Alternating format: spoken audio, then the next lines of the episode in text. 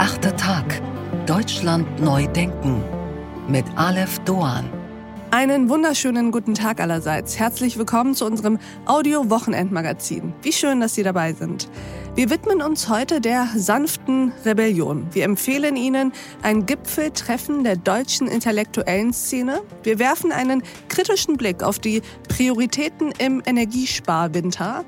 Doch vor allem sprechen wir heute über Zeit. Zeit, die uns fehlt.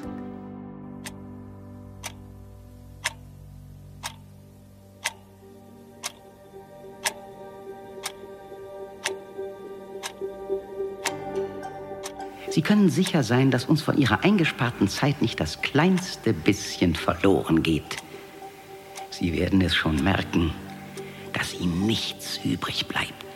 Das Zeitsparen lässt sich nicht mit irgendeiner anderen Art des Sparens vergleichen. Es ist eine Sache des vollkommenen Vertrauens. Uns genügt Ihre Zusage.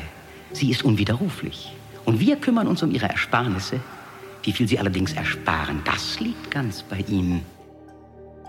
Das, liebe Hörerinnen und Hörer, war einer der grauen Herren aus Michael Endes Jahrhundertroman Momo. Momo war tatsächlich der erste deutschsprachige Roman, den ich als Kind gelesen habe. Und es war ein, ich würde sagen, großes Glück. Ich denke heute noch oft an die großartig wundersame Momo, ihre Freunde und ihre Feinde. Die grauen Herren, diese glatzköpfigen Agenten, die von Kopf bis Fuß gekleidet sind in Asch grau. Sie versuchen den Menschen dazu zu bringen, Zeit zu sparen, um sie angeblich für später sicher und verzinst aufzubewahren.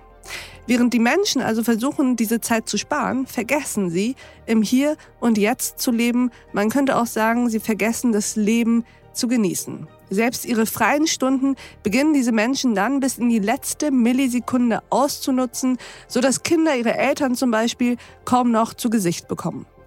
Momo ist 1979 veröffentlicht worden. Der Roman liest sich heute mehr denn je als eine kritische Fabel über Quantifizierung, Monetarisierung, Digitalisierung und über die, ich würde sagen, Ausuferungen des Spätkapitalismus. Das Gefühl der Zeitknappheit ist zu einem dermaßen selbstverständlichen Begleiter unseres Lebens heute geworden, dass wir es selten hinterfragen. Wir nehmen es hin und suchen eher schon nach Strategien und Methoden, diese Knappheit so effizient wie möglich zu managen. Unser heutiger Gast sagt, Zeitarmut treibt uns in Vereinzelung und Erschöpfung, zerstört Familien und Freundschaften und Zeitarmut macht politisches Engagement zu einer Klassenfrage. Momo ist das Kind, das den Menschen die gestohlene Zeit zurückbrachte. Ist unsere heutige Gesprächspartnerin die Frau, die uns die gestohlene Zeit zurückbringt? Ich weiß es nicht, aber ihrem Bestreben nach kann man das, ich finde, schon so sagen. Meine Damen und Herren, Theresa Bücker. Ich bin Theresa Bücke, ich bin Journalistin und Autorin. Ich habe die letzten zwei Jahre an meinem Buch gearbeitet, Alle Zeit, das gerade erschienen ist. Und ansonsten arbeite ich frei, vor allem fürs SZ-Magazin mit einer Kolumne und für den RBB, wo ich ein Videoformat habe. Und ich freue mich sehr, dass du bei uns im achten Tag bist. Wir wollen heute über Zeit sprechen. Zeit, die wir haben, Zeit, die uns fehlt und die Frage, inwiefern die Zeit als Ressource auch hm, eine politische Ressource ist, die unter Umständen auch etwas ungleich verteilt ist. Hm, das Gefühl der Zeitknappheit ist zu einem, ich würde sagen, dermaßen selbstverständlichen Begleiter unseres Lebens geworden, dass wir es selten hinterfragen. Eher nehmen wir es so hin und suchen dann nach Strategien und Methoden, um diesen Zeitmangel so effizient wie möglich zu managen. Aber die Frage, wieso habe ich überhaupt so wenig Zeit, die stellen wir uns nicht so richtig oft, oder? Nee, das tun wir nicht, weil Zeit eigentlich von den meisten Menschen als eine Art natürliche Umgebung wahrgenommen wird ja. und die Zeitordnung auch als etwas Gegebenes betrachtet wird.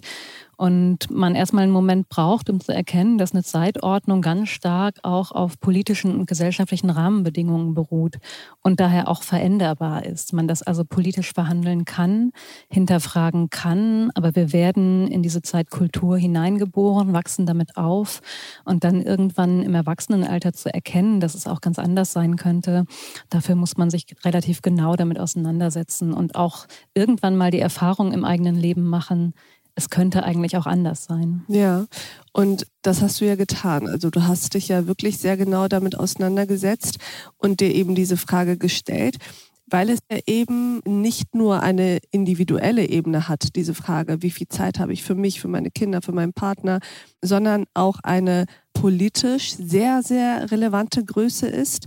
Und darauf wollen wir uns heute fokussieren. Und ich würde gerne eine Ambivalenz gleich zu Beginn mal besprechen mit dir, vielleicht sogar auflösen. Denn wenn wir uns die Forschung anschauen, dann sehen wir, dass die Menge an freier Zeit über die Menschen verfügen, so hoch ist wie lange nicht mehr. Seit Jahrzehnten steigt diese Menge. Die durchschnittliche Jahresarbeitszeit in Deutschland ist in den vergangenen 50 Jahren über ein Drittel gesunken, was ich wahnsinnig krass finde. Aber es fühlt sich trotzdem nicht so an. Warum müssen wir uns also trotzdem über Zeitknappheit unterhalten? Als Journalistin ist es ja immer sehr interessant, wirklich tief in die Zahlen einzutauchen und mal zu gucken, was steckt eigentlich hinter den Durchschnittswerten. Also zum einen ist es so, dass wir Zeitknappheit stärker wahrnehmen, ähm, wenn wir in wohlhabenden Ländern leben, weil die Möglichkeiten, Dinge zu machen und zu erleben, sind deutlich mehr vorhanden. Auch der Wunsch danach, viel zu machen. Und das heißt, wir füllen erstmal die Zeit wirklich mit vielen Dingen, ja. vielleicht anders als noch vor einigen Jahrzehnten. Wenn man jetzt in die Durchschnittswerte der freien Zeit guckt, guckt, kann man aber sehen, wenn, wenn das so ein Wert ist wie wir haben fünf bis sechs Stunden freie Zeit pro Tag, da wird der normale erwerbstätige Mensch erstmal sagen, Moment mal, wo habe ich an einem Dienstag fünf Stunden freie Zeit? Und die ergeben sich zum einen eben darüber, dass das Wochenende mit eingerechnet wird in diese Werte, dass sie auf den gesamten Menschen okay. in mhm. einem Land beruhen. Das heißt, die Rentner sind auch schon mit drin. Mhm. Und die Jahresarbeitszeiten, die du gerade angesprochen hast, die sind gesunken, gerade in den letzten 20, 30 Jahren, weil sich die Arbeitszeiten polarisiert haben. Die Vollzeitstellen sind von ihrer Zahl relativ gleich geblieben. Wir haben aber unheimlich viele prekäre Jobs, die nur geringfügig sind, die vielleicht Nebenjobs sind. Die Teilzeitstellen sind mehr geworden und darüber sinken dann die Durchschnittswerte. Aber der normale Vollzeitjob, der liegt gerade in Deutschland im Schnitt bei 43,5 Stunden. Und es wird ja sogar diskutiert, die 40-Stunden-Woche nochmal zu verlängern. Also das genau, ist ja der also, Diskurs, den wir vor kurzem Genau, vom BDI-Chef kam ja der Vorstoß der ja. 42-Stunden-Woche und wenn wir dann jetzt den Durchschnittswert kennen, der liegt gerade sogar darüber. Also arbeiten die Menschen in Vollzeitstellen eigentlich schon so viel und 42 Stunden wäre dann eine Verkürzung. Aber da mal die wirklichen Zahlen nochmal in den Mittelpunkt zu stellen und sagen, wir arbeiten schon unheimlich viel. Wir haben so massiv viel Überstunden in Deutschland bezahlt und unbezahlt.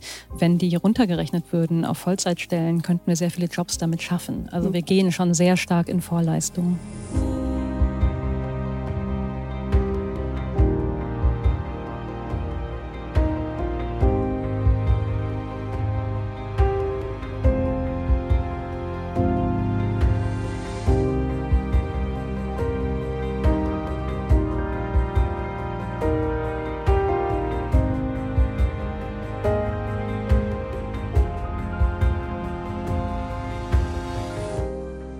Du sagst, Theresa, Zeitarmut treibt uns in Vereinzelung und Erschöpfung, zerstört Familien und Freundschaften, sie macht politisches Engagement zu einer Klassenfrage.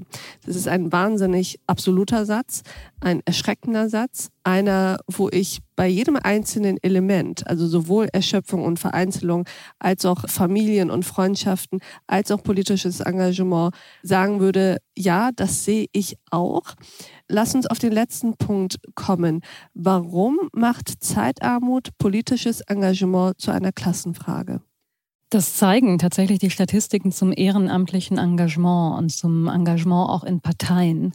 Da sind Menschen mit hoher Bildung überrepräsentiert und äh, Menschen, die erwerbslos sind, Menschen, die in Schicht arbeiten, Menschen, die sich um Angehörige und Kinder kümmern, die sind unterrepräsentiert. Darf ich direkt mal reingehen? Ja. Ich bin mir sicher, dass jetzt der ein oder andere sich fragt, Aber gerade Menschen, die zum Beispiel erwerbslos sind, die hätten doch Zeit, sich politisch zu engagieren. Ja, das könnte man denken, aber arm zu sein und das berichten armutsbetroffene Menschen, das erfordert relativ viel Zeit. Das sieht man zum Beispiel gerade in den aktuellen Krisen, wenn die Lebensmittel teurer werden, dann muss man sich sehr genau aufschreiben. Ich habe hier mein Budget für den Wocheneinkauf und dann gucke ich in Prospekte und schaue, was kann ich denn eigentlich kaufen, in welchen Supermärkten sind die Angebote oder vielleicht, wenn ich als Mutter ein Kind in der Schule habe, was 10 Euro am nächsten Tag mitbringen muss für den Ausflug, dann mache ich mir darüber Gedanken, wie kann ich das eigentlich organisieren, bei wem kann ich das leihen. Und das heißt, dass armutsbetroffene Menschen wirklich sehr, sehr viel damit beschäftigt sind, sich darüber Gedanken zu machen, wo kommt das Geld her, wie organisiere ich meinen Alltag und ähm, natürlich oft eine Stigmatisierung mit Armut und wenig Geld einhergeht und man sich dann vielleicht gar nicht traut. Diese Folge in voller Länge finden Sie auf thepioneer.de oder in unserer Pioneer App. Bis dahin, auf sehr, sehr bald. Ihre Alef Doan.